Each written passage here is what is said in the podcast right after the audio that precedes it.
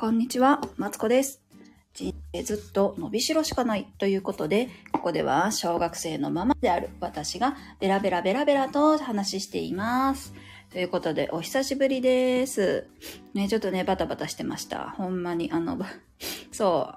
っとね、夏休みボケからね、抜け出して。遅っちゃうなし、バイトし始めたで、もうなんかね、疲れすぎてしまって。そう。日常にね、戻すのにね、四苦八苦なんですよ。あとね、何したらいいよ、ちょっと待って、何しよっかな、みたいな。主軸が今ブレブレで、私は何のために、例えば配信したりとか、インスタ更新したりとか、どこに向かってんのかな、みたいなのがいまいちわからんくなって、さまよっております。またね、その話は別にしようかなと思ってますけども、そんな感じでね、鳴りを潜めてたんですけども、そう、今日のね、話題ですよ。なんだっけ。子供を留守番させるのは悪なのか、みたいなね、話で、埼玉県の、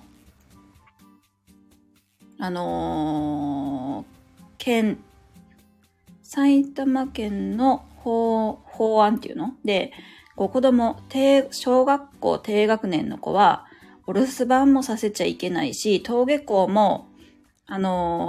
一緒に連れて行かなきゃいけないみたいな。とにかく親の目を離さないでくれ、みたいなさ、のがさ、出たじゃないですか、最近。で、それがね、可決されるとかされへんとかで、盛り上がってたんですよ。そう。で、それに関してね、思うところがあったんで、ちょっとね、ベラベラとね、喋りたいなと思って、今日はね、つけてみました。子供放置禁止条例？合ってる？そう。小学校の低学年は、家に子供を残したまま保護者が外出することを禁止。で、小学校4年生から6年生には努力義務となっているという話で、ほんで、採決前にね、これは、亡くなったみたいな話なんですけど、無理じゃないと思って、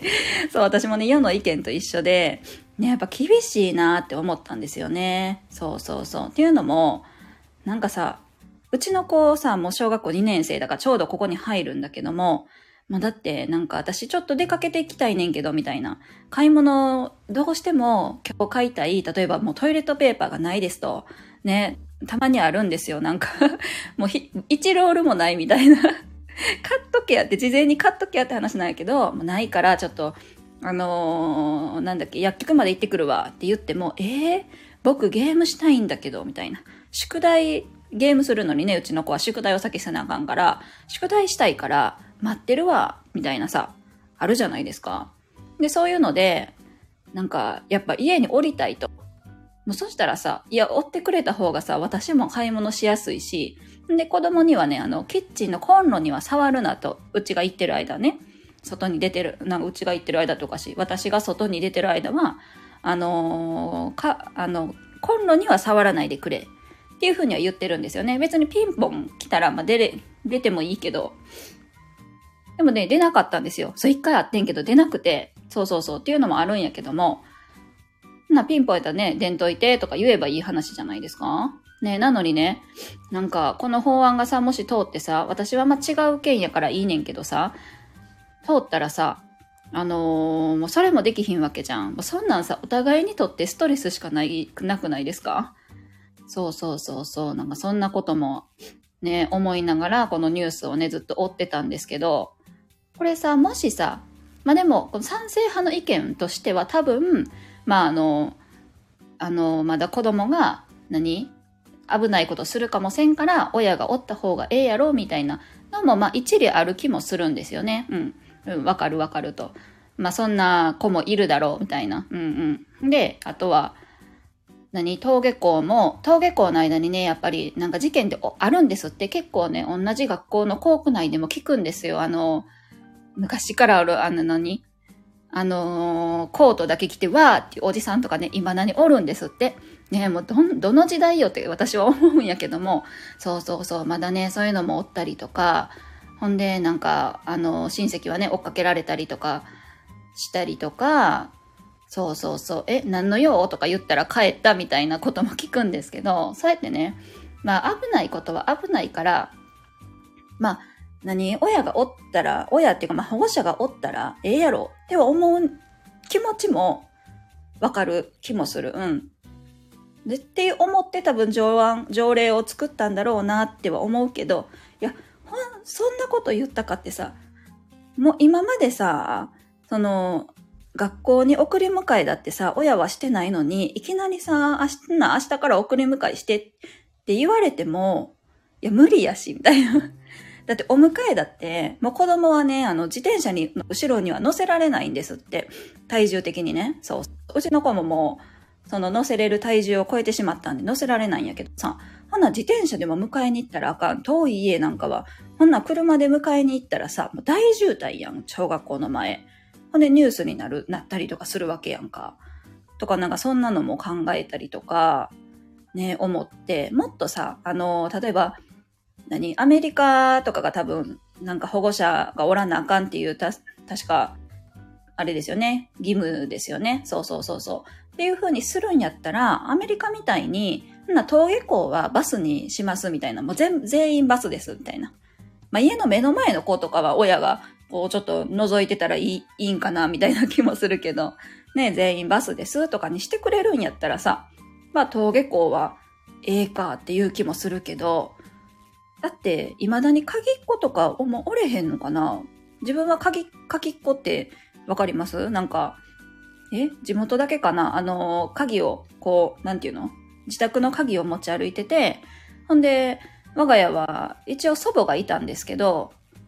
なんかね、祖母もね、母親に隠れてね、仕事してたんですよね。で、誰もおれへん時あったから、鍵は預かってて、で、ただいま、言ったら自分で、家の鍵を開けて、ランドセルパーンって掘って、ですぐ外で遊んでたんですけどそう、目の前がね、目の前の道路は、まあ、車けえへんとかやったから私は遊べたんやけど、私だってそんなさ、鍵っ子でやってきてさ、まだ鍵っ子の子もおると思うし、で鍵っ子じゃなくてもそもそも、迎えに行くとか無理じゃないですかねえ、そんな思って、なんかこの法案をまあ可決したいのであれば、もうちょっとほんならもう、この件は全部車、なんだっけ、送り迎えはね、バスにしますとか言ってくれたら、まあまだ、いやでもな、うん、いけるかな。まずは登下校の面ではね、やっぱ一番、親が大変なのって登下校じゃないですか。なんかそんなことをね、思いました。うん。あとは何やろ。あと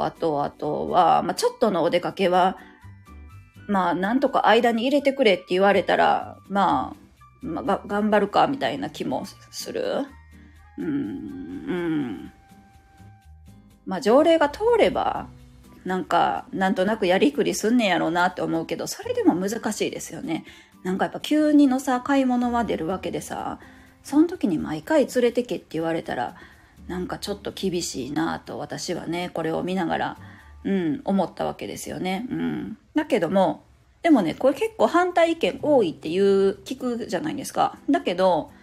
なんかね、実際にこれにね、賛成する意見もね、ちらほら見たんですよ。なんかこれはすごいいいですね、みたいな。まあ、ただその人も、なんだっけ、ちょっと、まあ、親の負担が多いですね、みたいな話はしてたけど、いや、通ったらいいと思いますっていう意見をね、結構見たことに私はびっくりしました。あ、そうなんやと思って。なんか、そんな、ずっとついててあげてほしいとか、ついててあげたいって思う人が一定数いるんだっていうことにね、私はね、結構びっくりしましたね。うん。まあ、そういう人がおらんとこの条例も通らんねやろうけどさ。そう。ねえ、まあでも、そうやって思う人は個人的に送り迎えに行きはればいいんちゃうかなって、なんとなく思うし、まあよその子が心配ってことか。それに関しては難しいですね。そうそうそうそう。なんかね、そんなことをね、これを見ながら、思いました。無事にね、一回、中止？可決じゃなくて、なんだっけ、案件中止みたいな、ごめんなさい。なんて言ったらいいか分からへんけど、なって、まあ、よかったなって、ほっとね、しました。だってこれが通ったことによってさ、自分の県にも来たら、ちょっと厳しいなって思って、うんうん。そうそうそうそう。でも実際、なんか、いつからじゃあ留守番させていいのかとか、いつから、例えば公園で一人で遊びに行っていいのかっていうのは、まあ、正直迷うなって思ってた時期もあって、私はおいがいるので、なんかおい一個上やからさ、まあ、そこに合わせてなんとなくの流れでね、遊び行っといで、みたいな。小学校になったらなんとなく近所の子も一人で遊ばしに行ってるから、まあ、小学生になったら、まあ一人で行ってきていいよ、でもここまでね、みたいな。ルールは守ってね、守れるんだったら行っていいよ、みたいなね。うん、感じでね。もちろん守られへんかったら、まあ雷は落とすからそこは覚えとけよって言うといたんですけど、結局さ、守れへんこともあるやん。なんかさ、ルール守れって言うけどさ、自分の子供時代をさ、思い浮かべると、そんなに守ってたこともないし、私も大概怒られてたし、門限はね、破るためにあるじゃないけど、門限、そうそうそうそう、なんかね、思い出したんですよ。なんか、前の日に、2日連続ぐらいで門限破って、なんか間空いてたかな、まあいいや、門限破って、ある日はめちゃくちゃ怒られたんですよ、うち母親に。何時に帰ってきてんのみたいな、ね。すっごい怒られてんけど、別の日にね、またもう一回やるかしたんですよ、私。やっべー、みたいな。また怒られる。なんて言い訳しようかなと思って、カチャって開けて、ただいまーって言ったらね、ちょうどね、さんまちゃんのテレビがやってたんです。明石家さんま先生のテレビがやってて、母親大爆笑してたから、別に怒られずに済んだっていうね、もう明石家先生様様みたいなこともあったんですけど、まあそんな風にね、怒られるときはね、怒られながらさ、成長していくのがさ、なんか、とりあえず日本ではなんか子供のなんていうの、通過儀礼じゃないけどさ、もんなんかなとか思って、いるので、そうそうそうそう。ねえ。まあ、とりあえずね、条例が、通過しなくてよかったなって思いながら、それでもまあ、迷ってる親はね、もちろんいっぱいいると思う